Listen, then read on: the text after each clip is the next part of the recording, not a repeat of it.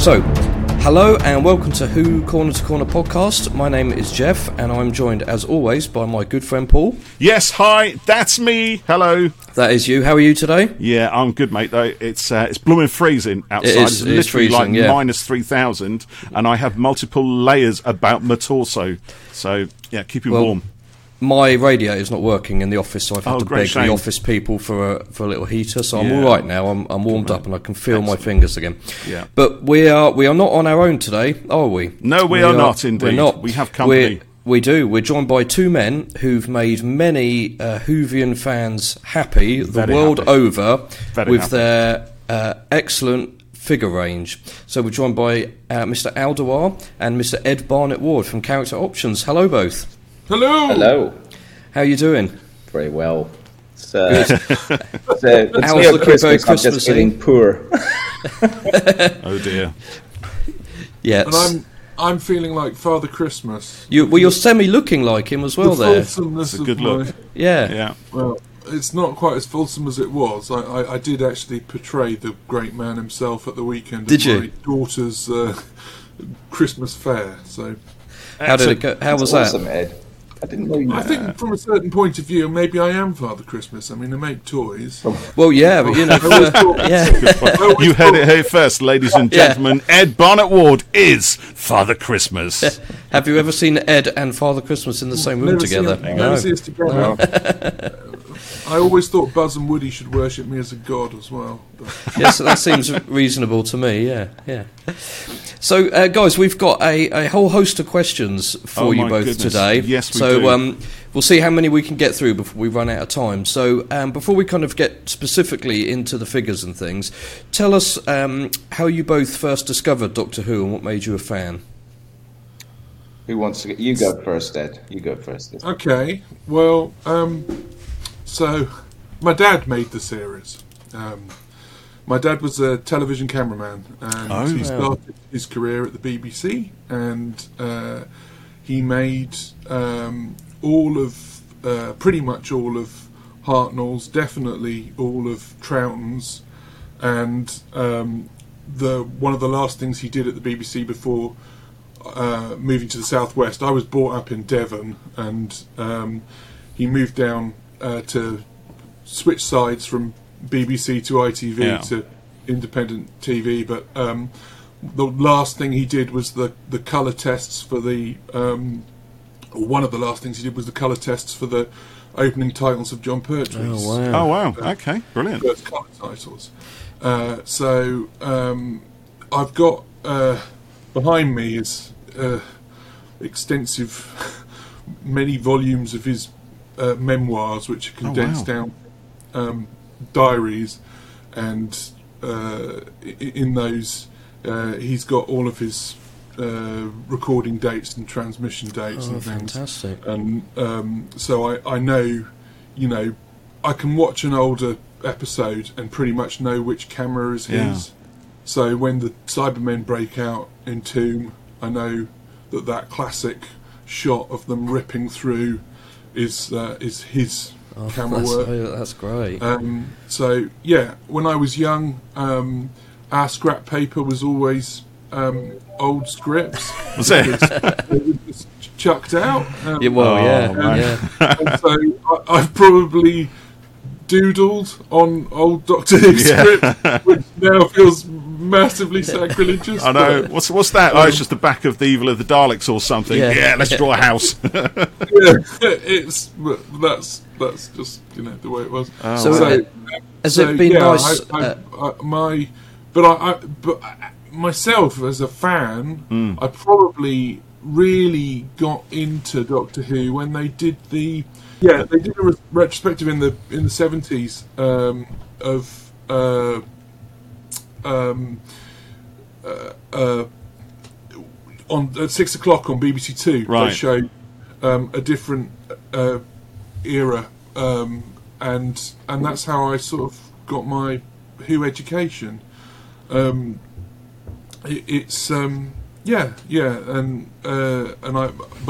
Tom Baker was my Doctor, and I've loved the series ever since. Yeah, yeah. I mean, that's a heck of a connection to the show, isn't it? Yeah. Your dad was a cameraman. That's awesome. Ed, has it been nice watching the recent collection set of the Hartnell stories and seeing all the stuff that your dad was doing in HD? Yeah, it's really funny because, my dad passed this year, so it's been quite hard. These connections, they're sort of, they are very personal, but it's so funny because when you go back to the anniversary when they did the Adventures in Time sort of creation of how the series came to be. Yeah, my dad sent me quite a hilarious essay about everything that they got wrong, and the detailing. It was so good. But one of his biggest bugbears is that it seems like the history of television always portrays the actual act of making television in the same way that film is made. They use the wrong terminology, so it's just. Things were happening in a way that just didn't really happen in TV, and of course he had a lot to say about the inaccuracy of the cameras they were using as well. That they were the wrong cameras. Oh, right. They were not the cameras they had at Lime Grove. Right. But even he conceded that it would not be possible for them to get hold of the cameras that they had at Lime Grove, so they were using just that era cameras.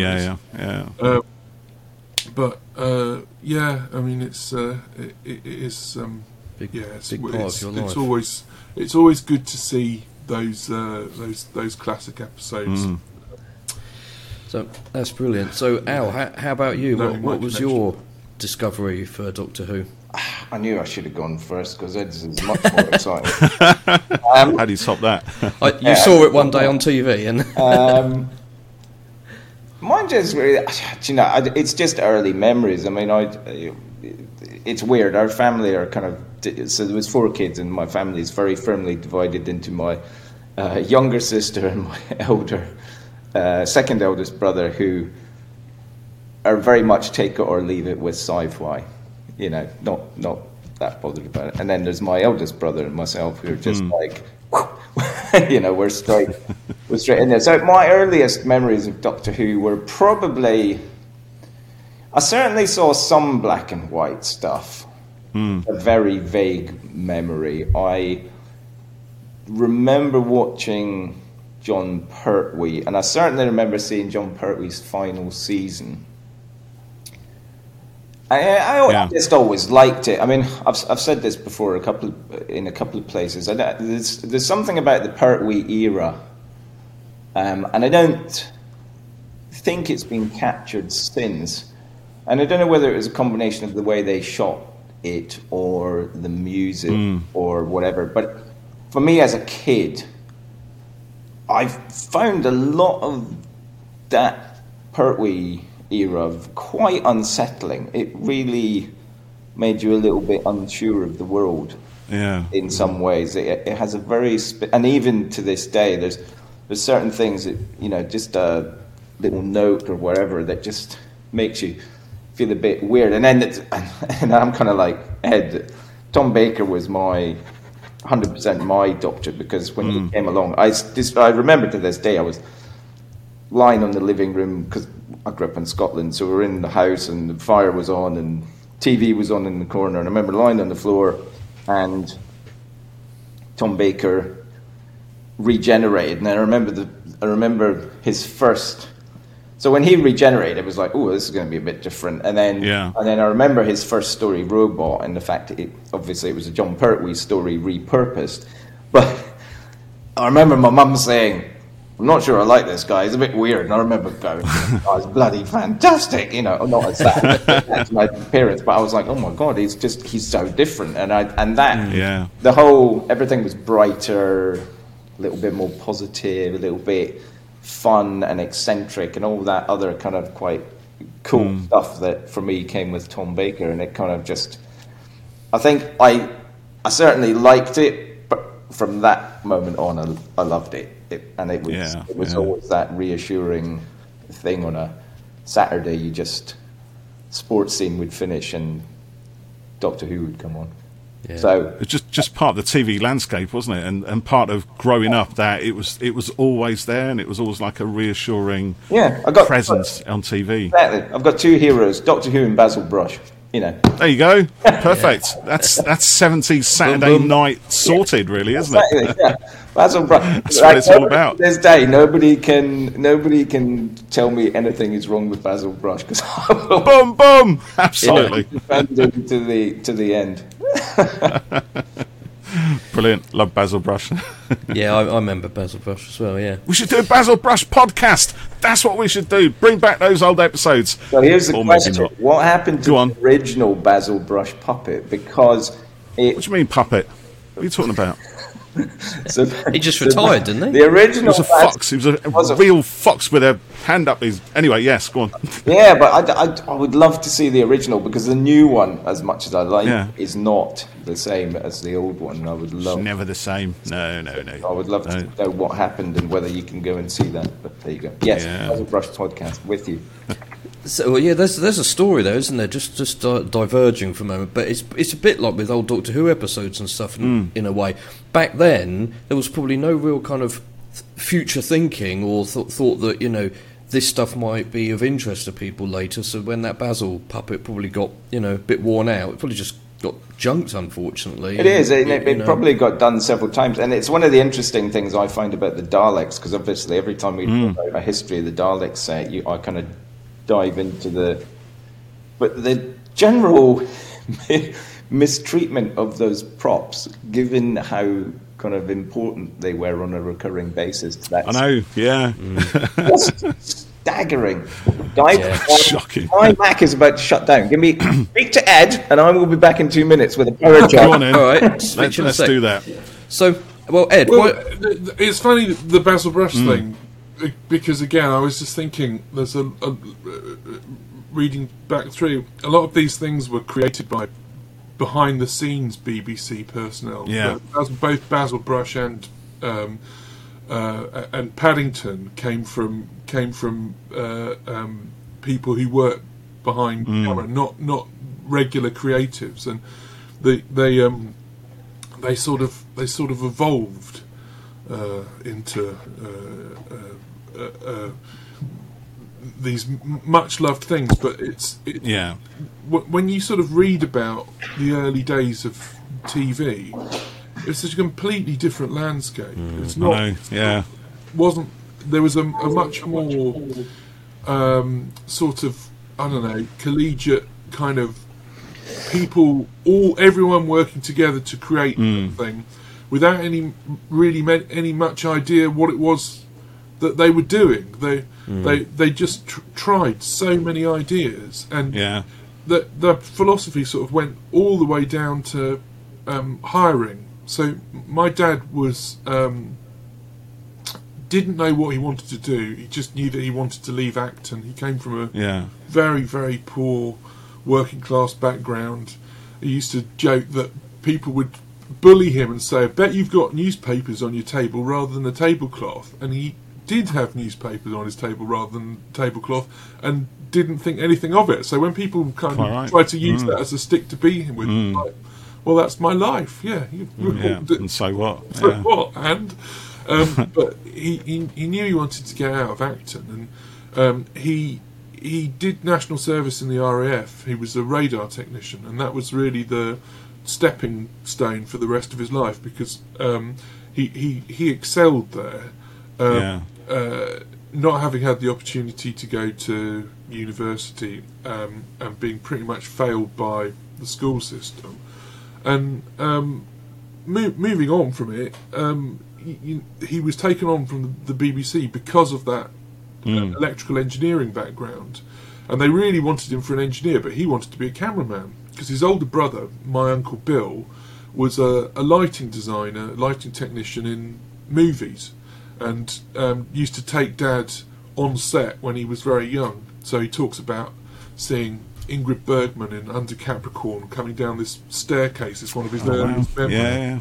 And that being an inspiration. And seeing the cameraman on this beautiful mole dolly, which was the state-of-the-art dolly, which they had just brought over from Hollywood, tracking down with this shot, thinking that was the best thing ever. And so he actually blagged his way into the BBC. Oh, did he? Because he got That's the best way. He got a letter while he was still in the RAF, sort of asking him to inviting him on for an interview. But the interview that he got wasn't in connection to that letter, and the interview he got actually failed really badly because it was with an engineer, and he wanted to be a cameraman, and the engineer had no interest in rubber stamping that. So he actually used the original letter to blag a second interview, assuming that the two departments wouldn't be connected. Yeah, and he was right. And he got it right. He got it right, and he got in.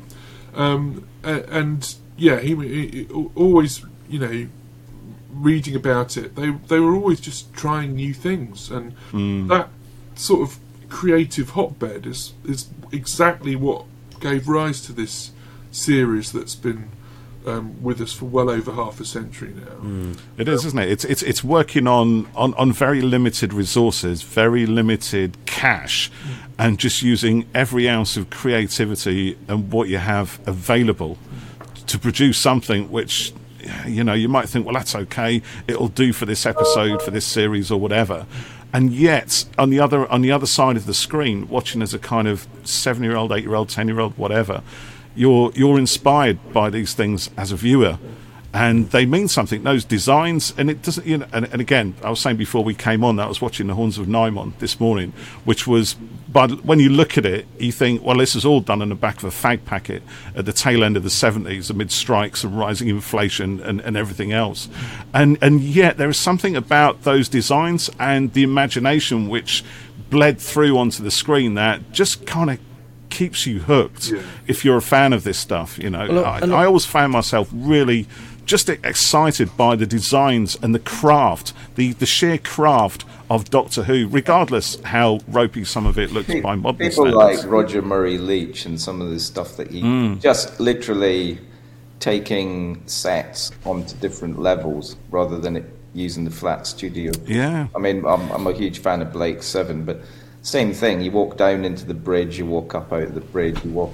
You walk there. Man, he was just an absolute genius. That man, he was super. That Liberator set with the hexagons and the different tiered level flooring. It's got so much depth and so much character to it, and colour, and you know, it just exists. I totally bought into that when I was a kid, and I still love it so much today. I think that's the stuff that, I mean, Ed will tell you this because I'm constantly about this, but and we'll get into it in more detail, but I'm a massive fan of asymmetry because not everything's symmetrical, and things look massively, and the Liberator set is a good example of see the top-down view of that set, the way it was laid out, it's massively all over the place, and I think that gives it interest. But it works.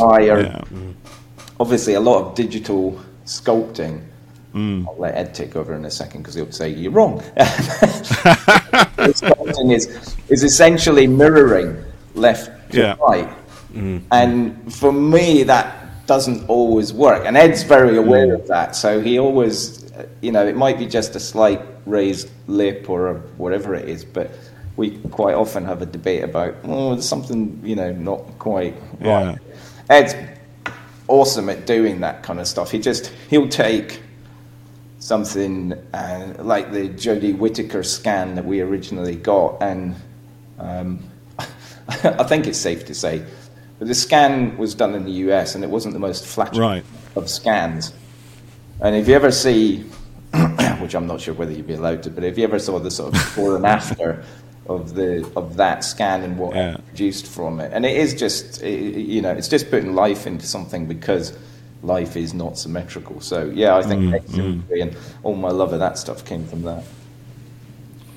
And I was going to say, you know, you watch old episodes of, you know, Doctor Who or anything, and you know, like you said, Paul, it's, you know, gaffer tape and fag packets and stuff. But at the time, you didn't know any different or any better. But now, even watching them now, it's about the story, isn't it? And you can kind of look past a wobbly set and, you know, oh, that's obviously a rubber monster or whatever, when the story holds up, and they all do, you know. And, you know, I think, like, you know, with kids today, you know, if they were to watch old Who, they might laugh at it or think it looks bad, but you have to kind of change your mindset a little bit to it, don't you? And, you know, think, well, that's what it was like back then, and just kind of go with it to an extent. I think that's the difficulty nowadays is with, I mean, without being blatant about it, a lot of stuff is judged out with the social and historical context, and it's absolutely key. So there is a lot of Doctor Who that is, on the face of it, as you say, it's a good story, but it may be due to casting or makeup or choices. It's slightly uncomfortable to our modern eyes, but at the time was the norm. And that's not a justification, it's just a fact that... Yeah, that's it. Yeah. Well, it sort of is born of the fact that early TV was really theatrical production. Yes, it was, very much so, yeah. And you could see it in Who. The acting style was very... was a lot more sort of verbose, it was bigger... Yeah. And I think that's a problem some people have when they watch, you know, older films or older Who. Like you said, Ed, it is like theatre, just captured on multiple cameras, and it's completely different in the structure and the way it's done. And, you know, the way it's all evolved over the years is fascinating, you know, and the kind of complexity that you get on stuff now. But, yeah. But you know what? I mean, that tends to give those stories a character of themselves, I think. I mean, a good example of this is Freya, my daughter, who sometimes does podcasts with us. She's been watching a few of the older episodes, and she always tells me that she finds them more scary and unsettling than a lot of stuff in the modern series. And I think a lot of... I ask her, why is that? Why do you feel this way? You know, some sort of weird... psych evaluation or something, because I'm obviously qualified for that, but you know, she just says it just looks weird, so I just take that to mean everything, the lighting and the shots themselves, which are actually, when you look at them, really, really dynamic, given that these massive cameras didn't really move so much. So you know what guys like your dad managed to achieve wielding those big heavy things around in limited space, it's really quite extraordinary. And also, I think from an acting point of view on those old episodes and films, again, like, it's theatre, everything's done largely in one take, whereas now, everything is comprised film, that's of live. Yeah, multiple bring that different. Back. Yeah, it'd be bring really back the interesting. Old techniques. Yeah, because then also, you know, the actors are working at it and actually delivering a scene in full, rather than it being comprised of 50 edits. Takes or edits and stuff. And a Merry Christmas to all of you, boys and girls. Right, we should probably better get back on topic here, though. That's we've run out of time. Yeah. So I've got a question for both of you. So tell us a little bit about your job roles at Character Options, and tell us briefly how you got into the toy business. Yeah, we should have probably started with that one actually. Yeah. I was thinking we'll put it out on. Yes, we've got on half an hour of fluff. Maybe I'll shift this bit back around. So I'll go first on this one, because Ed's not part of Character Options, albeit he's been part of my life now for nigh on 25, 27 years, isn't it? Something like that. That's beautiful. So, beautiful. So I started at Character... Well, I got into the toy industry. I left school... went to university up in Aberdeen. Never go there. It's really cold. It's too far away for me. And then I went to the US after I left uni college for about a year, and then sort of came back. And I trained in graphics originally. And my first job was in graphics. And he's brilliant at drawing. Yeah, is he? Really? Yeah. Brilliant. And I just basically thought, I really hate this, and I think the people I was working for said, he really hates this. Was it kind of obvious then, was it? Yeah, so I completely chanced my arm and applied to Hasbro, for a job I was woefully underqualified for, and it just happened that they were looking. They knew they'd get applications from young fools like me. So I ended up going there, and then I was originally in games and then sort of got more into the product design side as it went on. And then when I went to Character, that was around 2001, and then we kind of got the Doctor Who thing in 2004-05. Yeah. But that was really my background. I was originally graphics, but I'd always been very hands-on. I'd always built models. I'd always done stuff. So Ed says I'm brilliant at drawing, but I'm actually, I think I'm very good at doing sketches. I'm not particularly good at the sort of high-end, more detailed stuff. But that was really my way in. And then Ed, who doesn't work for us, but you know, he'll tell you. Well, on you go, Ed. No point in me. Go on, Ed. So I went to university when I left sixth form. It was a real toss-up whether I did an academic degree or whether I did an art degree. And I had a dreadful Art Foundation interview. Which was with a real snob who told me that everything I loved had no value. So all of my portfolio was filled with graphic art, my interpretations of Judge Dredd and Batman and the rest. And he was like, "You're just copying." It's like, no, you don't get it. These are characters. This is my interpretation. Yeah, and he said, "Well, if I was to give you a huge amount of money now, what would you do? Would you go and make a film, or would you try and create the world's greatest painting?" And I was like, "I'd make a film." Well, make a film? That's not even a question. Yeah. So I ended up going to university, and I studied drama and film studies. Yeah, and with the intention of going into the film industry, but due to various unfortunate circumstances in my late teens, I hadn't learned to drive, and I very soon discovered after university that if you couldn't drive, you were totally stuffed with any possibility of getting work in the film industry. Ed, amen to that. I know a number of camera guys who can't drive, or they live in London and think the world stops outside the M25, and I just think you can't do that kind of work and not be able to drive, or you can't do it like, I should say successfully, that's not right, but you can't do it like easily or as a full-time job when you're limited like that. Yeah. I looked for another routine, so I fell back on my art skills and thought I'd go into special effects. I had a number of horrendous experiences on low-paid straight-to-video work, the most salubrious of which was a snooker video I did called Q Here for Laughs with John Pertwee. See what they did there. Norman Wisdom, and half the cast of Police Academy. Right, doing props. I want to see that. I need to see that now. Yeah. That must exist somewhere. It's on YouTube. Is it? The whole thing is on YouTube. Brilliant. So that's. So then there was starting to be rumours that Star Wars was going to happen again. And so I wrote to a number of people at ILM and different places, including Nick Dubman, who headed up the Creature Shop. Yeah. And he wrote back to me saying, a really nice letter saying, love your passion, love everything you're saying, but you have no portfolio. You have nothing to show me that you're able to do the things that you say you can do. Yeah. And unless you get more commercial sculpting experience, you're not gonna fly in this world. No one's gonna take a punt unless they can see you can do the things you say you can do. So I was like, well, how the hell am I gonna? What's commercial sculpting? I've no idea.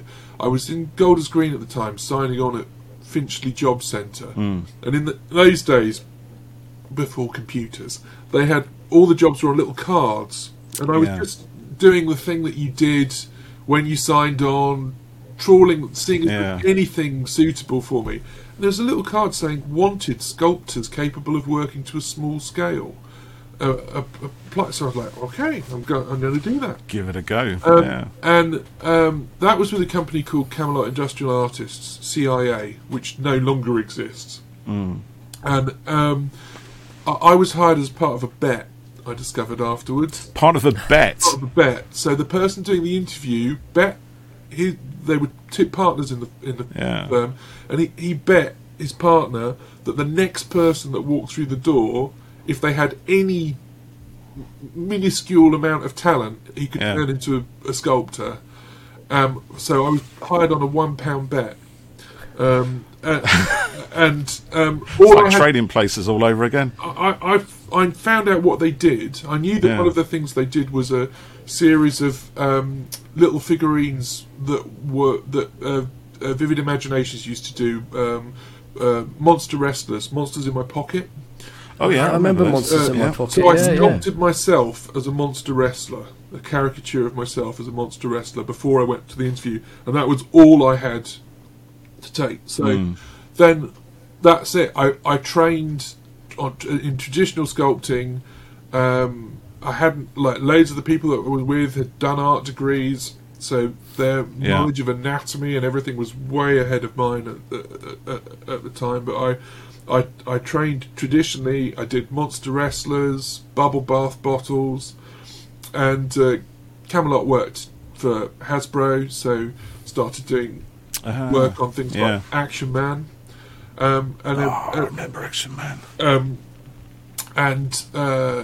I ended up setting up a branch of Camelot in the US. I was there for a couple of years in Los Angeles. So that time I did things like Playmates Simpson figures, Lord of the Rings, WWF wrestlers, as WWF as it was, now it's WWE, but WWF wrestlers for Jack Specific, like Rock and all those kinds of things.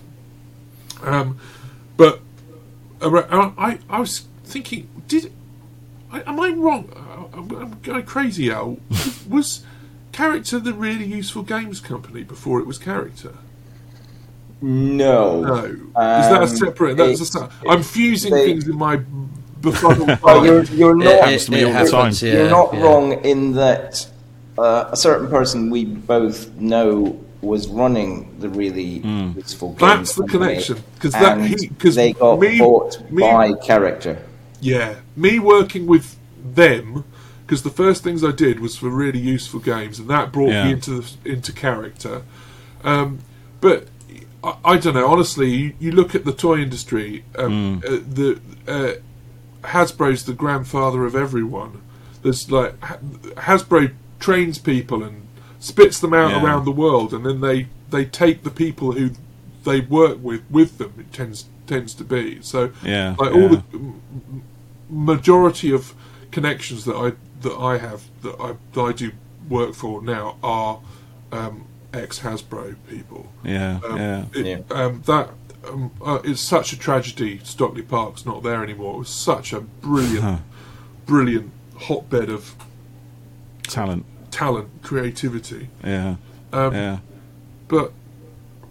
mean, as you tell from talking about the subject about Who, Al and I are very like-minded, simpatico when it comes to our popular culture. So so how did you guys get together then? I mean, I was just going to say, our aesthetic. I mean, it's one of the things that I've always. Almost everyone in life who you meet, who you commission or ask to do something. Yeah. If you say you're not happy with it or you have a different viewpoint, you get pushback. But actually, Ed's probably the exception to that rule, because he'll listen to you and he'll understand it, and he'll either rationalise why he thinks something should be that way, or he will just say, if that's the way you want it, I'll change it. And it's not done with this is not done with any bad grace. This is done with like, this is what I want. This is what I get. I mean, we did, I kid you not, was it 5 or 6 Colin Baker heads, and every single time it was a case of not working. We just sat down and I had to keep taking it off sculptors, and in the early days of Who. Yeah. I mean, things have changed. It's so funny. You chart the history of this line, 18 years, shows you the complete switch in the toy industry from being a physical prototype industry where everything is made practically and everything is approved practically, physical sculptures, hand sculpted, to digital, going sort of, we go back to about 2008 or around then. I probably had 25 guys working for me at Design Works doing sculpting on lots of different lines, and each one of those sculptors, each one of those artists sees the world in a different way. When you get, sometimes you get a likeness, sometimes you get a character, and with the best will in the world, you know that sculptor is not capable of seeing it any other way than the way they see it. And so, and we had that with Colin. It's difficult because it sort of, again, at the time of the show when there wasn't a lot of production stills, beautiful resources like Magical History Tour, if you know that website.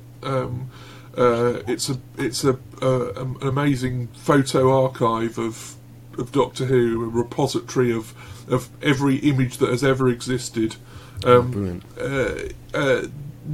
Surpasses the BBC because they've only got, before the advent of digital, where everything can just go on a hard drive and you can get millions of images. They had limited resource, limited space. They couldn't store everything. You know, you asked for reference for something and you'd be lucky to get, 3 or 4 images. Right. Which, as we always say in the trade, any model's only as good as the reference you're able to provide for it. You can't make something look just like it looked on screen if you don't know what it looked like. And sorry, I'm just jumping in there, Ed. Go for it. Well, so it's weird because in the old days when Ed was doing these physical sculpts, one of the great things was you could put it in your hand and you could turn it this way and that, and you could look at it, and it's very strange how when something's in a digital medium, I find it much more easy to miss things because it's not something I'm spinning in my hand. I'm looking at renders and views and different things, and actually having something in hand and seeing it at the scale it was intended is a completely different thing. And it's what Ed and I always have this thing. It's like we used to always have to submit things for approval, and you're taking a very high, Ed always used to take the most marvelous high resolution shots of the sculpts, but of course if you blow something that's an inch high up to whatever it is. Yeah. It's literally, in some cases, it's literally going to look like someone painted the head of a match with a face because that looks shockingly bad. And it's like, well, it's not intended to be seen at that size. It's going to be tiny. It's going to be in your hand at that size, and it's amazing how the brain works to sort of fill in detail. That must make that's an old Hartnell sculpt. 15 millimeters they are, cross. So it's like, that's it. Those when they were 15 mil wide, when we were sculpting those, they were sculpted with pins, Wow. Tiny pins. The literally. I'll show you my. Tools of the trade. I've got it. Got my old box. Ed rummages around on his desk looking for the things which he stored and wanted to show. I forget it's radio.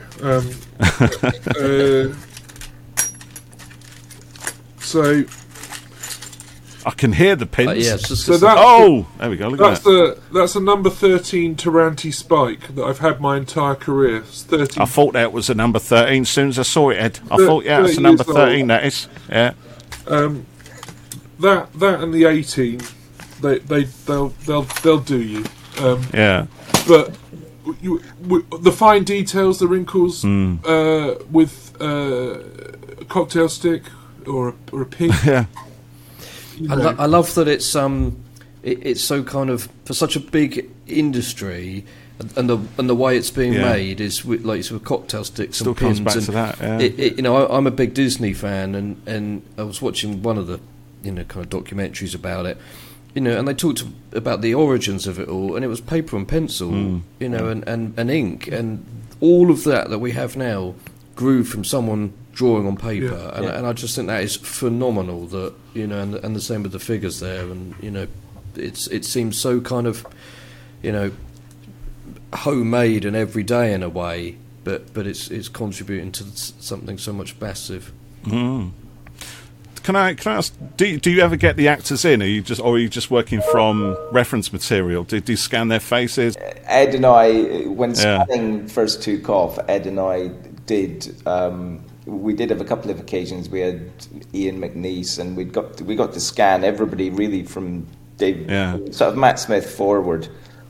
I would say everything was scanned, and I think that's right in saying Ed. I've got another question. Actually, as fans of the show, as you both are, it must feel like a dream come true getting to work so closely, on the show and with the figures and everything. There's absolutely no doubt that I have made some amazing memories doing this job. Some utterly surreal and beautiful experiences I've had. So when we did the Carrier Nights for the Shakespeare Co. Oh, yes. We had an opportunity. They hadn't done any production photography, and I was like, we need to know what these creatures look like, because we all make them. We can't make a figure without that. And so they were like, all right, well, they're shooting. Yeah. It's December. It's 2 weeks before Christmas. They're shooting in the Globe Theatre. Go down to the night shoot and get what you want. Take some pictures. Yeah. So I went off down, and then I arrived, and everyone was really nice, but they were basically... I'm really sorry, the shooting schedule's completely upended. I'd arrived at like 11:30, and the Carrier Nights won't be available until about 4 a.m. So it's like, you can stay, and I was like, I will not be functioning tomorrow. I'll do an all-nighter tonight. I will come back.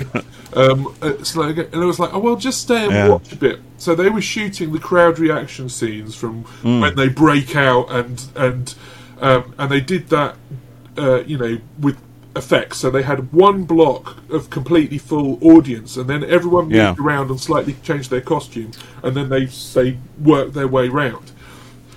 So I go into the Globe, and they go, okay, so go to the other side where you won't be seen, and sit down. There's a group of people over there. So I go, and the producers are all there, and then David comes into the arena, and he's doing he's filming for Doctor Who Confidential, and he came and sat next to me, so I spent an hour and a half chatting with him. That's amazing, and it was just brilliant. And so many other. Michelle Gomez, when we scanned her in a we got this at the hotel, and they said, oh yeah, you can have a conference room. We've got a conference room for you to do. Right. We go in, and it was a corridor. With that had the thinnest table you could possibly imagine, and chairs everywhere. And we were like, "Oh God, is this even going to be possible?" And she was so game. She was so she was such a wonderful, just into the whole thing, and so lovely. And then John Hurt at the anniversary. He is an absolute hero, and he completely lived up to that. Brilliant. It was, I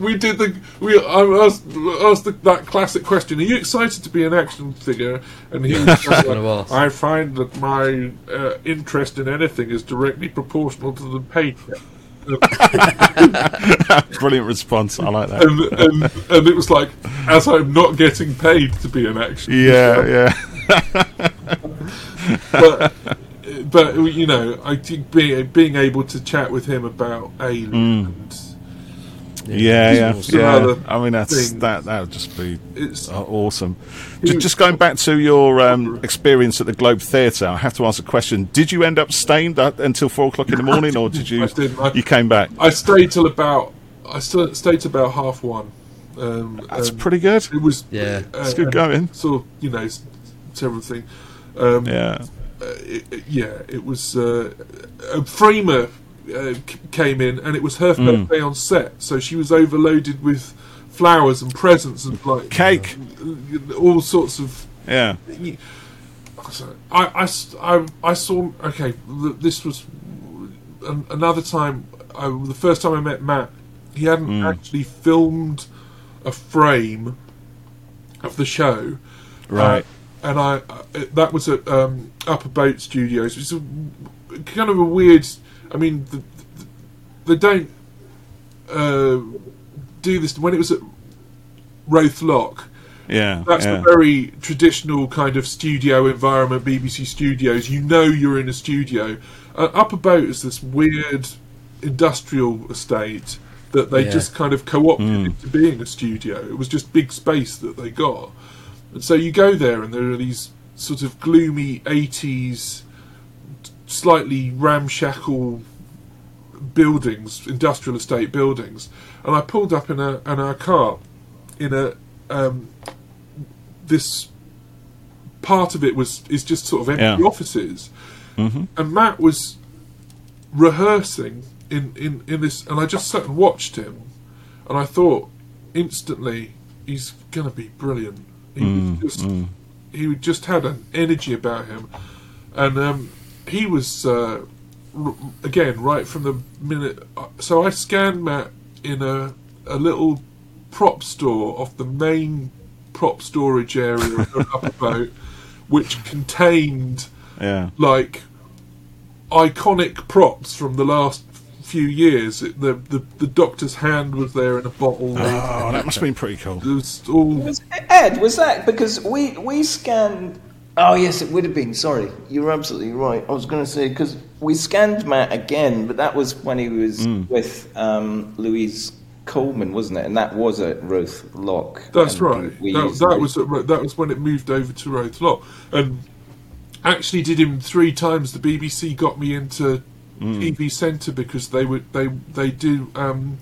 do these promotional packages which are literally just things that people can edit together who are doing a story on Doctor Who around the world. So the tied in with that is the idents. So like the actors will be there going, you're watching MBS TV in Australia, and this is, you know, Doctor Who. Just these weird links that they have to do thousands of. And subscribe to the Doctor Who YouTube channel. And they and they wanted to get some interesting tech. So they wanted me to film me scanning him. Even though actually there was no functional need for us to do that at that stage. It was just literally that they wanted to. Just art. And then they went into various toy shops and did vox pops with little kids saying, "Do you like the figure? And do you think does it really look like them?" and all that sort of thing. And all of that stuff was dumped to YouTube at one stage, but it's all gone now. Every now and again I go looking for it, but it's not there. So in a moment we'll talk about the regeneration figure set, but just a quick question that came in from Gallifrey Brace and Professor T on there. They asked if the production team has input on what figures you make, or if you guys pitch the ideas. And I suppose it must be quite collaborative because you need to find out what they're doing, and I guess you get kind of early access on stuff, but how does it all work, and what gets decided? Well, it's sort of changed. I mean, right back at the beginning, 2005, we did have access to people on production, and they certainly gave us a steer in terms of which characters for that first sort of tranche of product, like the radio-controlled Dalek and the Slitheen and stuff like that. It tends to be a case, or it's evolved, and it works very efficiently. Most of the time, we'll get... I mean, most of the time, the BBC tend to be very, very good at storing and getting assets, be they digital or photography or whatever, or access for scanning. So you tend to have an idea just from the material you're provided ahead of each series, which are the primary characters anyway. So to a certain degree, that's already sort of not pre-decided, but it was slightly different in the early days, because and we've taken some flack over the years for destroyed Cassandra. The empty frame. No, I think people love that. I think so. Yeah. It can. I think in the early days it was a bit like shooting fish in a barrel, because we didn't really know who was going to resonate and who wasn't. So we were kind of trying to cover everything, and then latterly we kind of get much more of a steer, and also quite often we're doing stuff almost like it's been, and so you can you can sort of pick and choose. The regeneration set is a case in point where that wasn't the case, where we actually did get access very early to stuff, which is quite unusual, but it was a testament to the fact that the minute Russell came on, Mr. Davies, I should say, but when Russell T Davies came on board, it was an absolute testament, because it was literally like flipping back for me, like flipping back to 2005, because suddenly there was somebody there who was like, the only way we're going to make toys and good toys is records. Yeah.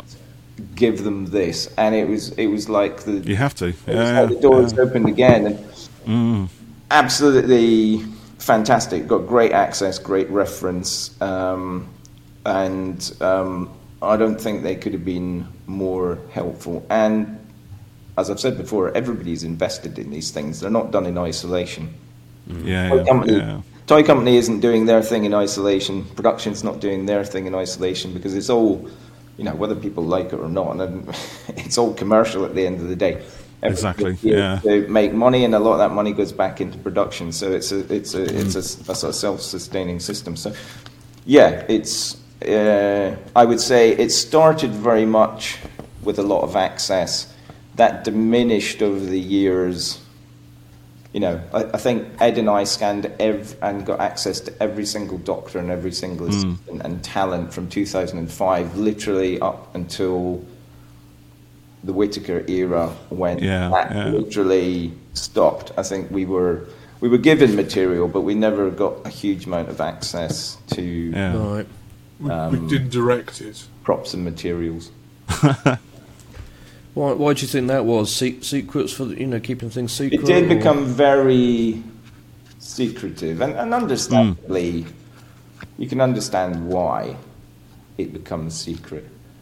The only thing I'd say is, on the flip side, again, there's a level of trust, and again, it's back to the Russell T Davies pre-era and the current era, which is, you know, it's in nobody's interest to leak information.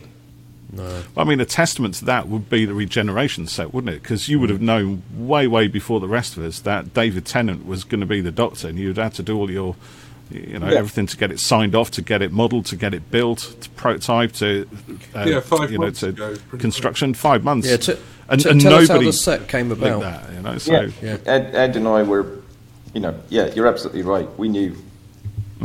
Way. Jeff pulls out his two figures there, Doctor 13 and 14, waving them around. Sorry, Al, go on. Yeah, no, I was just going to say, so I get slightly, I think, fairness, I think we had one leak once, And it wasn't even us. What happened was that, the werewolf, I think, had appeared on a sales sheet, and through nobody's fault, it accidentally it does happen sometimes, doesn't it? You know, you see it with Marvel stuff. You know, I saw the other day on Twitter a cushion for the next Captain Marvel film had appeared in Brazil or something. So the new suits got revealed months early. How's a cushion? It's often Lego sets, isn't it? Lego sets as well, but then they're not always accurate to what actually happens in the film, are they? No. So you get excited about something and then actually it doesn't happen at all. But or sometimes I don't know if you guys have ever had this, but there was quite an infamous Hulkbuster figure made for Infinity War with the Hulk coming out of it, and that never ended up happening in the film. So there's all these Funko Pops and giant figures of this thing that they changed their mind about at the last minute, and I bet the toy company were unhappy, to say the least. But those kind of things can happen. I'm trying to think of stuff. Well, I mean, obviously, way back in the beginning, we sort of had our... I think we were, everybody was pleased as punch. The Christopher Eccleston Ninth Doctor figure came out. Oh, yeah. Literally, he ended up on... the Jonathan Ross show basically announced that he was leaving. And the headline the next day, I think, in the Sun or the Daily Mirror was, "Oh, toy company is going to have to scrap all this stuff." And it's like, no, we're not. No, you're not. Like, what, one, that's a new series that's coming up. And two, have you any idea how rare that stuff is? It's exactly. Yeah. Suddenly the price just rockets straight out there on the collector's market. Prototypes. So it's the one. Do you want to tell us a little bit about the regeneration set? Because I can see you've got yours behind you there, Ed, and I've had mine for a few days now. Thanks to Al, made a little film with them. Gosh, it's difficult. From my point of view, it was an interesting process. Funnily enough, the actual figures, I would say, less so, because Ed's sculpting was absolutely superb as it was. Both figures were kind of... We wanted to kind of up the ante a little bit, so both figures, as hopefully people can see, have got a ton more detail in them. For me, the biggest issue was probably the packaging. We had very few assets to go on, and we were working for weeks and weeks and weeks on the packaging, just giving different concepts. We finally arrived at one. There it is. Well, nice and simple. Look at that. We finally arrived at one and sort of submitted it, and the kind of the feedback was, I think I'm safe in saying the feedback was, it's a little bit sort of uninspiring, weirdly that was kind of like a red rag to a bull to me. So I've got it on my phone somewhere, but. I kind of literally, in the space of the weekend, I literally sat down with my sketchbook. I've still got it. In fact, I found it yesterday, and I literally drew that pack exactly as it has turned out. It's one of those things where you just go, actually, it's a good point, and I take that on board, and 100% I agree. Let's do something different, and completely.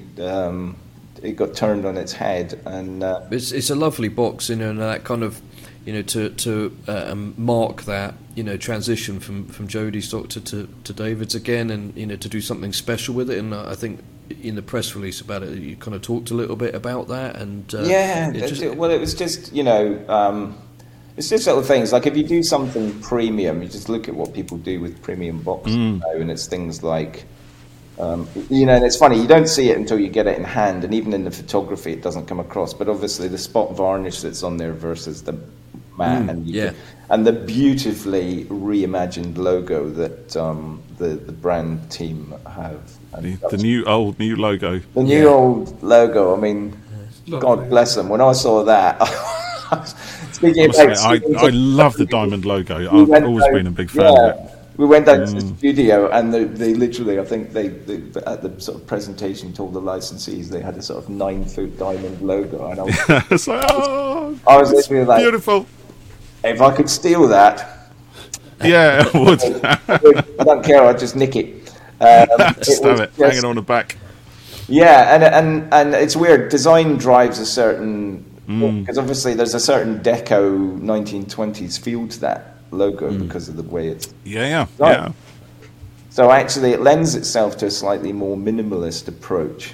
But the aesthetic has to align with that slightly deco feel. You can't just start adding stuff because it then starts to feel like it's clashing. And that was what was wrong with the packaging at the initial bit. Yeah. I don't think anybody was happy with it. So it wasn't a surprise when I got the feedback. And, you know, like I say, it was a valid point. But it was that thing that, because I love a challenge, it was that thing, that sort of feedback that kind of made, actually, yeah, we can do better than this. And we can. Yeah, fired you up a bit more, yeah. And that's not a bad thing. That's not not at all. No. So you've done. There's a first, I think, for you guys in the figures on the 14th Doctor, isn't there, with his upper arms? Is that right? No. We're talking about Jeff. So that they can do that. Okay. Well, we're talking about the ball joint arms on the 10th Doctor that never materialised in the B&M set. Yeah. But suddenly, and it was exactly for that reason. It was my cock up, because I basically these things were happening in parallel simultaneously, and I was like, right, we'll put the ball jointed 10th Doctor in the B&M then, no problem. And then at some point, I had a conversation with our engineer, and I went, sod the B&M set. We're going to put the ball joints on the new figure when it comes out. So the 14th Doctor's going to have the ball jointed arms. We left the text on the box. And in the press release, funnily enough. I think I saw people talking about it on Twitter. Imagine our consternation. No, it was just one of those things where... and in reality, we could have done both. But as I say, we were trying to up the ante with this figure anyway, so...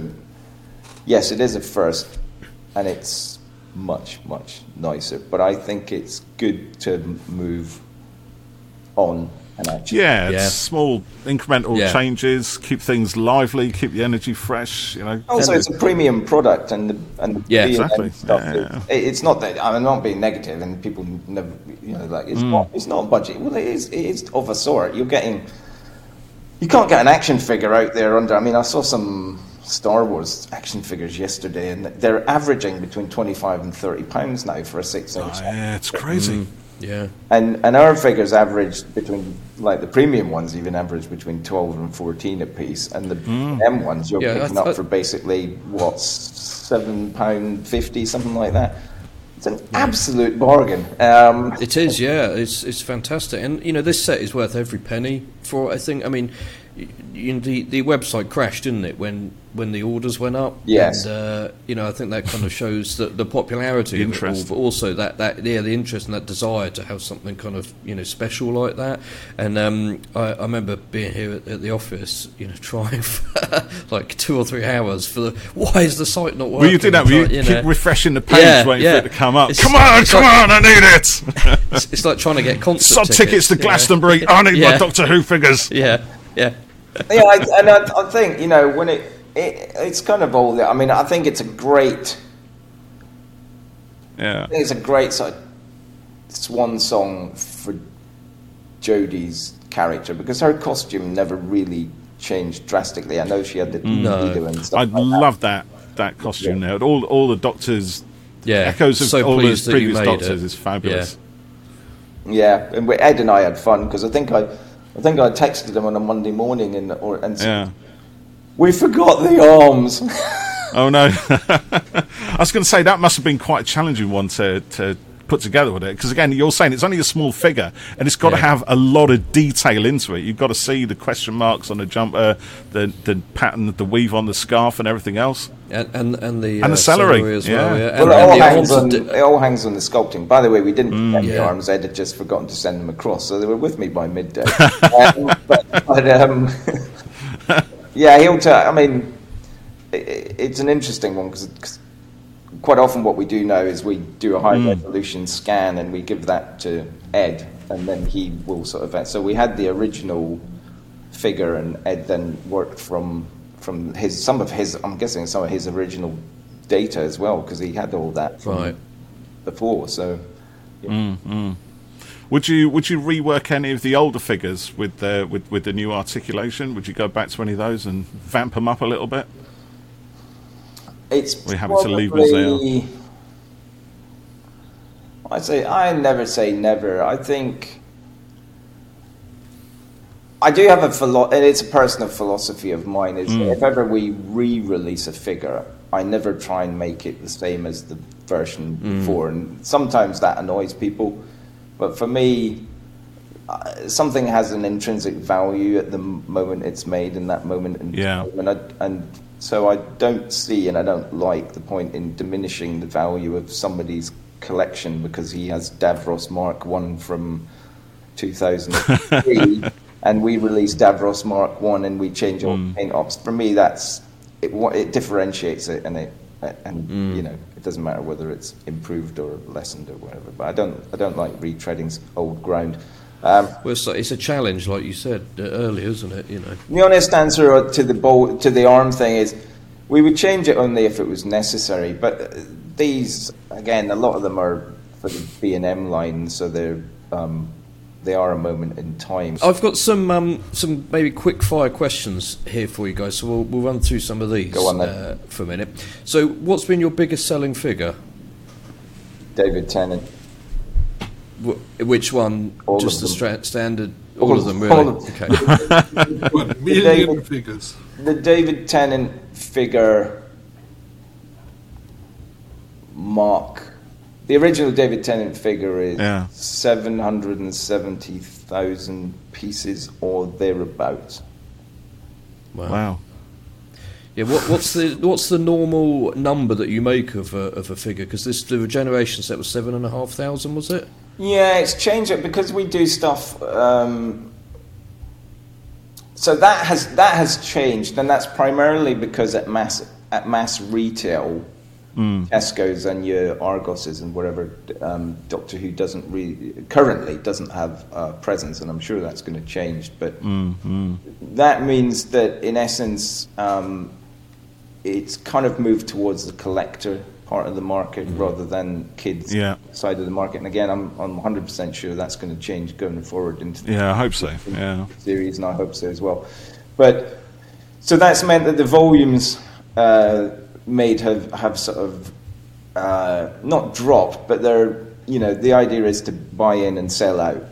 You don't want stuff left on shelf. So somewhere I would say between 7 and 12 is about normal currently.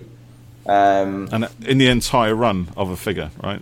Yeah. 12,000 units. Yes, in terms of a production run, and then, but classically, we've had,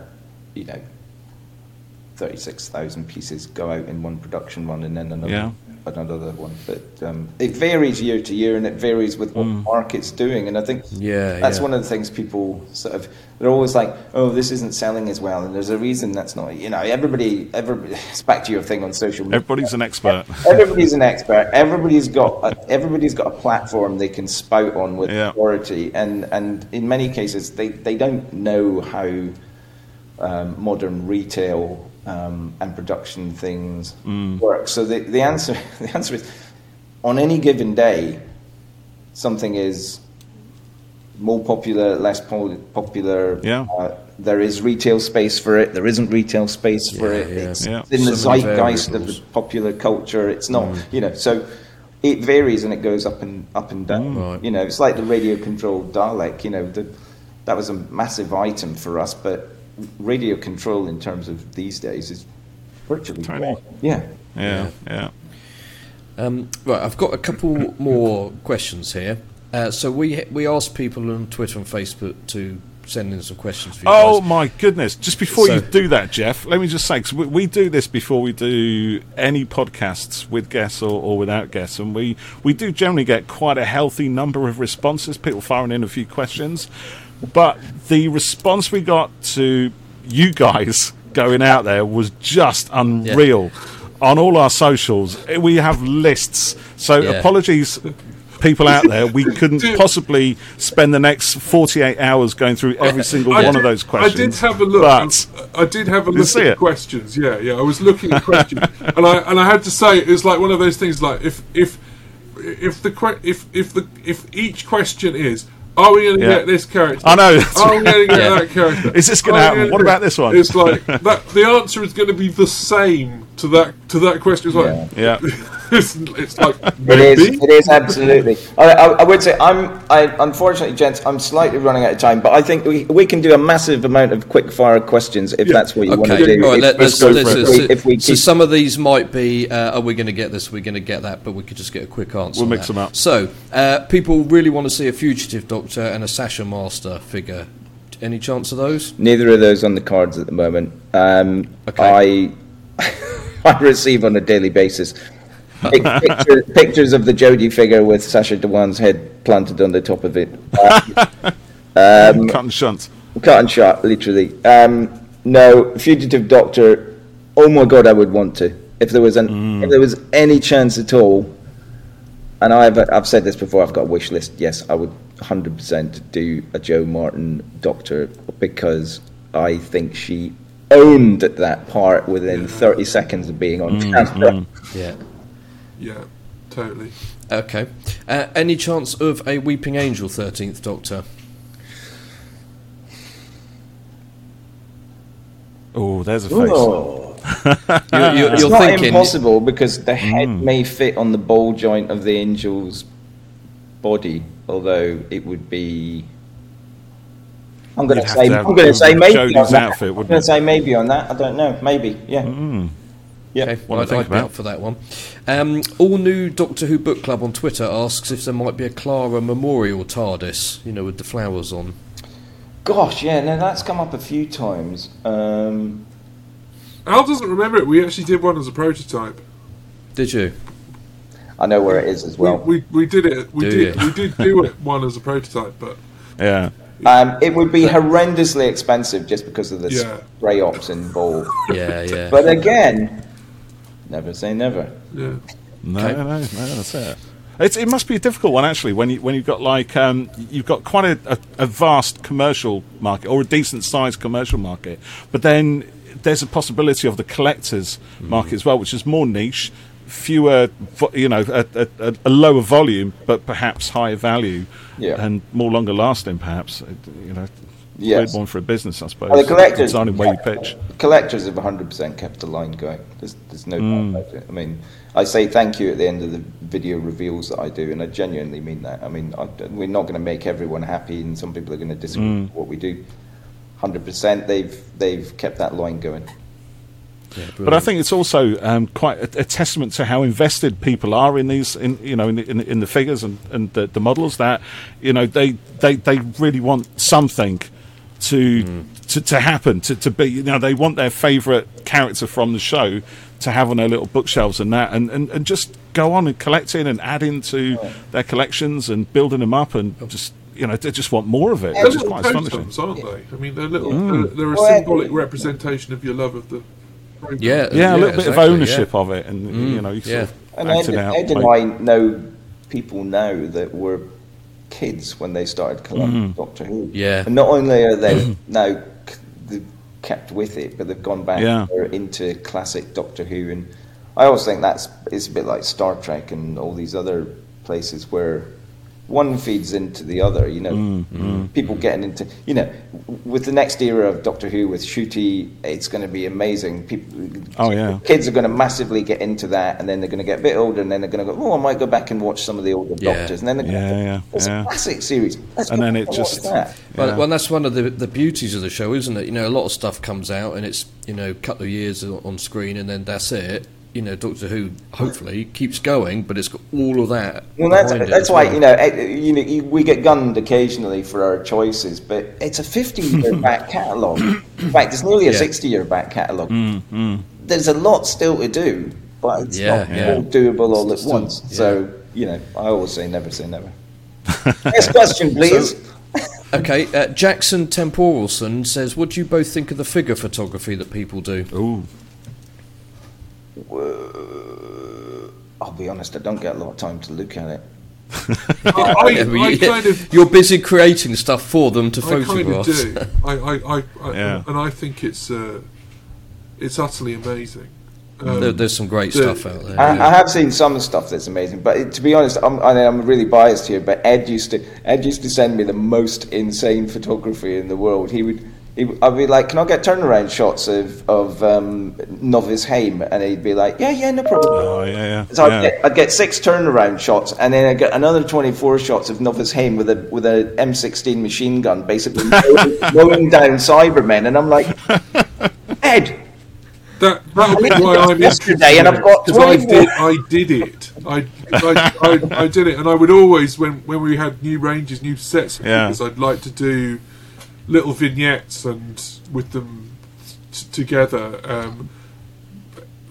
I've still got photographs of Mickey Smith with a Reaper gun standing on top of a heap. Pile of Cybermen. Yeah, there you go. See, this is the thing, right? Because we don't grow up, you know. First, we start as kids playing with the toys. Then we get to design and build and make and sell the toys, but we still play with the toys even at that point. You take photographs to justify playing with them. Yeah. That's the way it goes. I think. I've sort of said at some point, I don't know. Any publishing houses out there interested? I'd do a book. Because I've got. Oh, you should totally do a book. I've got 3 terabytes of photographs. Wow. Actually, do you know what? That would be really interesting. Was there? Was there a poster made, or there's a graphic online of all the figures that you've done? You know, across the eras and everything. There was no poster. And a book. Someone's put something together then. But a book that kind of detailed everything, and that would be really good. I'm laughing at the "that's no poster" thing, because actually it was Ed that put the poster together. Oh, was it? And it we don't found its way online. I literally what poster? We never sanctioned a poster. No, I'll throw this story right. So when we did the McNeese figure, I produced a YouTube video of how we made the McNeese figure, the story of producing the McNeese figure. And obviously, with any bit of promotional material we do, I have to run it by Al. I wouldn't do it in isolation. So if you go to my affable page on Facebook, you'll see behind the scenes things of the sculpts that I do, and I do renders, glory renders that make them look like photographs and stuff. But so I did this video, and the last shot, I wanted to put it in context. So it's the shot of the McNeese figure, and it pulls out to all the figures that we did so far. The big problem with that is that, being the person I am in the position I am, I don't always necessarily know what's out there. I just know what I've done. So I put everything on that image, absolutely everything that we'd done. And I sent it to Al, and he was like, it's great. Fine, go ahead, post it. I hadn't watched to the end. He hadn't stayed right to the end. To the post-credits scene. He hadn't seen that final image. And, no. and it had 10,000 views in an hour. And wow. And by lunchtime that day, people had taken it, because I did it in full bloody HD, high res, 4K, everything. And those images still haunt me. They still, to this day, haunt me.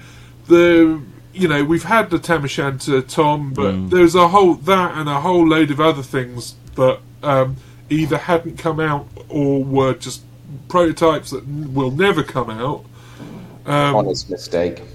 And I still get beaten over the head with that. Not by me, you don't. Not by me. Next question. I was very kind. Next question. I'm not angry. I'm just disappointed. Ed, it was 10 years ago. Get over it. No, I can't. Move on. I'm still suffering in the trauma. I paid so much in counselling. I can't get rid of it. Oh. So, Nathan, who's caffeinated chap on Twitter, asks if there might be any future TARDIS interior playsets. God, again, never say never. They're hugely expensive to make. We did the original, which I still absolutely love. I think it was brilliant. We did a Matt Smith one. I think it's all tied to the program and the success and awareness and retail thereof. Yeah. Successful toy lines just exponentially grow these things. So are we going to do one in isolation? No. Are we ever going to do classic consoles? No. But never say. I know. I'm just being honest. No. That's good. It's good. Callum Sweeting. Weet-Bix packet. Sorry, Jeff. Yeah, go on. Yeah. Callum Sweeting on Facebook asks if the history of the Daleks range will continue and will it cover the modern series? Yes, it will. It will, and it will also have some corrective measures. Well, our original Dalek proportions were. Ed's eyebrows are going there. He knows. Well, the original. The original Dalek we produced in 2005, the proportions were absolutely all over the shop. There was a confusion. We didn't realise that the geometry of the new Dalek was exactly the same as the geometry of the old one. Had we known that, we'd probably got it right, but we massively screwed it up. So the 2005 Dalek has a weird, massive, out of proportion, wrong angles, wrong geometry base. That was then corrected... and a brand new Dalek was made. So the answer. So quick answer to the question: yes, 100%. It's going to keep going into the new series. But I'd love to see one of the old wrong proportioned one. We will now have the new correct one. Yeah. I'd love to see the junkyard Dalek and that black version of that as well. Resolution. That thing was a beast. But this is a great question from. Though. I was a drone. I'm sorry you get the answer. True, it was. Yeah. Good point. He's got you there, Jeff. He had you. It would make a good set. Daleks actually turned up to make the point that they weren't Daleks. So they did. Just obliterate them totally. Yeah. I do like those Dalek sets. I think they are really, really special. They are really good, yeah. And I just wish I'd always managed to get my hands on. My B&M doesn't do them at all, or if they do, whenever I go there... There's another million questions about why don't you sort out B&M? Sorry, let's not get into that one. Yeah. On B&M's plus side, they have moved. They've started to move online, and I think as of next year, you'll find that almost all the Doctor Who stuff will be available online. Hopefully, the era of the scalper will be. I think B&M are aware that there's issues going on there with. Yeah, now they'll just have a bot to buy them all. Yeah. Well, I do like their socials. Actually, they do seem to be reasonably good fans of the series. They do media. Some good stuff on there. Yeah, they are. Okay. This question is from Ali Hoswell on Facebook. Will we ever get a Jackie Tyler figure? Oh, is that another never say never? I was thinking she's not. I've been asked this a lot. The honest answer is not. Likely, I would say, given all the other options and primary companions that we have to hopefully, potentially try and by hook or by crook get out there, would Jackie be in that? Not in my primary. Maybe for a collector's, again, it's probably quite a niche exclusive one again, isn't it? Yeah, presumably you must do quite a fair bit of market research to get a kind of sounding of what the market is kind of hungry for or might entertain. Well, I think Ed and I are both on forums, and we keep a relatively low profile, but we're not oblivious to what people are asking for. At the same time, we are very much, because we don't do many... especially for B&M, as I say, it's a budget line, because we're not creating full brand new figures just because of the sheer cost of doing that. We have to pick and choose. We've got a bank, and it's a big, fabulous bank of bodies and stuff we can adjust and redo stuff on. But you're still limited in some ways, so... There's only so many hours in a day, and so much capacity. Doctor Who's not Ed's full-time job, and it's not my full-time job. It's a very small bit of what I do on a daily basis. and that's not to, people might be surprised by that, but it's just a fact. Well, no. And back to the original thing of, are you both massive Doctor Who fans? 100% I am, but it's my job, and at the time we're doing a lot of this stuff, both Ed and I are pouring our heart and soul into, and sometimes at the end of that process you're knackered. So when people sort of say, "Oh, what's your favourite figure?" It's like, "Oh God, they all take so bloody long, and they all." we kind of every time we do one of these things, a little bit of our soul gets taken away. So, takes with it. I think Ed and I both kind of like, Doctor Who. It's not to say we're not enthusiastic about it. We absolutely are. But no, you are very realistic about it as well. I think it can't be understated. It's the second largest licensed figure range in history. And we got to like 200 figures way faster than Star Wars did.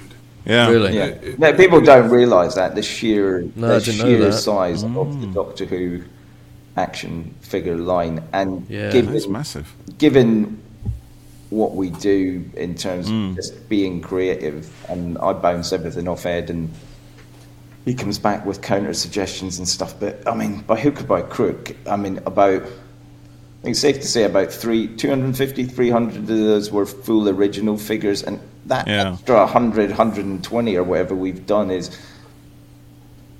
just from.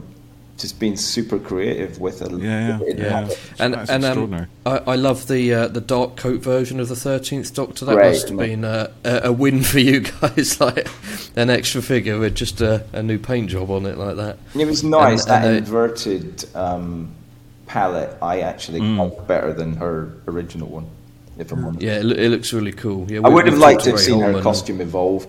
I know she had the tuxedo and there were variants of her costume, but unlike, I think, with the exception probably of the Eccleston Doctor, but even he had the changing jumpers. Different T-shirt now and then. Yeah.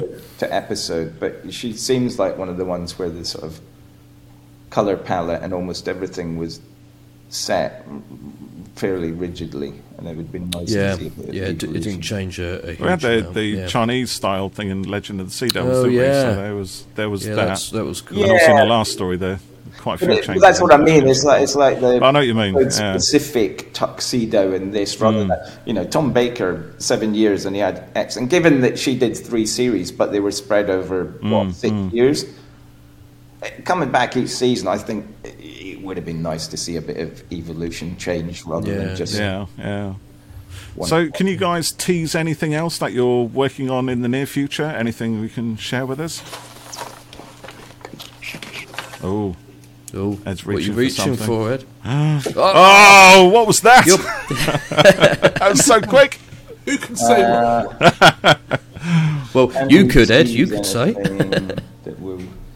Yes. Ooh. We're working on History of the Daleks, set number 14. That's exciting. All I'll say is the B&M offering for next year, I think, will... this year's one, I think, met with a little bit of a... partly because due to some very particular... circumstances. We had a massive switch around, and we had to do some stuff really fast, and that line came together fast, but it was perhaps, it was perhaps less creative than it has been in the past. I would say that I'm not giving anything away. All I'm saying is I think if it happens, there'll be some, I think people will be really quite, and nothing's kicked off yet, but if it happens, I think people will be very excited about next year's B&M line. Ooh. And we've thrown a couple of specials for B&M to choose either one or all of them as well, so those are in there as options, and that's re-releases of some figures that people have wanted re-released for a while. Okay. Well, that sounds very exciting. Cryptic, hopefully that will please our listeners. So, Al, I know you have to go in a minute, so I think one more question. Go on. How's the 15th Doctor figure coming along? Very well. Well, it's not coming along at all at the moment because we haven't scanned Shooter yet or been given any scanned data. But if you're asking, is there going to be one? 100% there will be. So, have you seen the costume? No, we haven't seen it. No, that's what he was getting at. Oh, Jeff, that's a bit sneaky for you, mate. What's the Sonic look like? Describe it to me. Ninja-style questioning technique. It looks to be honest, do you know what? All I've seen is the bit in the trailer where he's clearly wearing shirt and tie. But I thought it was a fabulous little second intro to his Doctor. Yeah, very exciting. These little teasers, don't they? And we hang on it. What the hell is going on here? Yeah, yeah, it's great buzz. It's great buzz about it. I'm trying to think of anything I can let you know. I have one little exclusive thing I can let you have. Okay. Yes. Tensor hooks. So people will have known for quite a while that the Emperor Davros figure, we had lost the tooling, which is why we could never re-release it. We found the tooling. Oh, wow. Excellent. We have the tooling. Thank you very much. The Emperor Davros. It's complete. So when or if that will ever be released, but there's a little exclusive for you. You can have. Where did you find him? Emperor Davros is alive and well and living in the tool shed. Yay! Or his tool storage facility somewhere. Was it a complete chance that you found him? So we're good. Was it a complete chance that he got found? We've actually been doing a audit of all our tooling, redundant across the board on absolutely everything, and it's my engineer who works on Doctor Who, and she knows how pissed off I was when it came to light that this had been lost. Because I was like, well, we can't make that figure again without this, and it's the primary sort of rotocast bottom section. Yeah. I was like, we can't make that, and that's bloody annoying, and all the rest of it, blah blah blah. Yeah. So she was actually the one that came to me about 2 months ago and sort of said, good news. And I was like, what's that? And she goes, we found all the Davros tooling. So. Awesome. It's almost like finding. Very happy. It's like a missing episode. Exactly what I was going to say. Yeah. So now they have their own legends. We do get annoying stuff though that turns up. Like there's been a thing going on at the moment about an Emperor Dalek figure that somebody's been touting on eBay and sort of saying it's ours, and I'm like, it's not bloody ours, and I've never seen the damn thing before. You can say that, and people are like, 3D printing. He's just saying that because it is his, and I'm like. You're damned if you do, and you're damned if you don't. Honestly, people, it's not ours. I don't know. It's lovely. It's not official. It's lovely, but it's not ours. So, crack on. Well, on that brilliant exclusive, we'll say thank you very much for talking with us. It's been brilliant. And like you said earlier, Paul, we could probably have talked for hours. Well, we've done nearly 2 hours. Ed and I will gladly do this again, or you can speak to either of us separately. Ed on his own is fabulous. I mean, if you're talking about the sculpting and stuff, then, and not just on Doctor Who, I mean, he's worked on a shed load of stuff, Star Wars. Yeah, no, I think you've both got loads to tell, so we'll do that. Perhaps we'll tie it in with the next B&M wave when it comes out. Gentlemen, I'm going to leave you if you don't mind, because I do. No, that's fine. You've got a meeting to get to, unfortunately, this afternoon. No worries, it was a joy. Keep chatting, and I will hope you again. Have a good Christmas, Al. All the best for New Year. And, hopefully we'll see you again. Right, take care. Thank you, sir. Speak to you soon. Thanks, Ed. Bye. Ed, thanks, mate. Brilliant. Really thanks appreciate your time this morning. It's been amazing. So, all the best. We'll talk again soon. Yeah, definitely. You've got a lot of stories to tell there. Yeah, definitely. All right. Thank you. Take it easy. Bye-bye. Bye.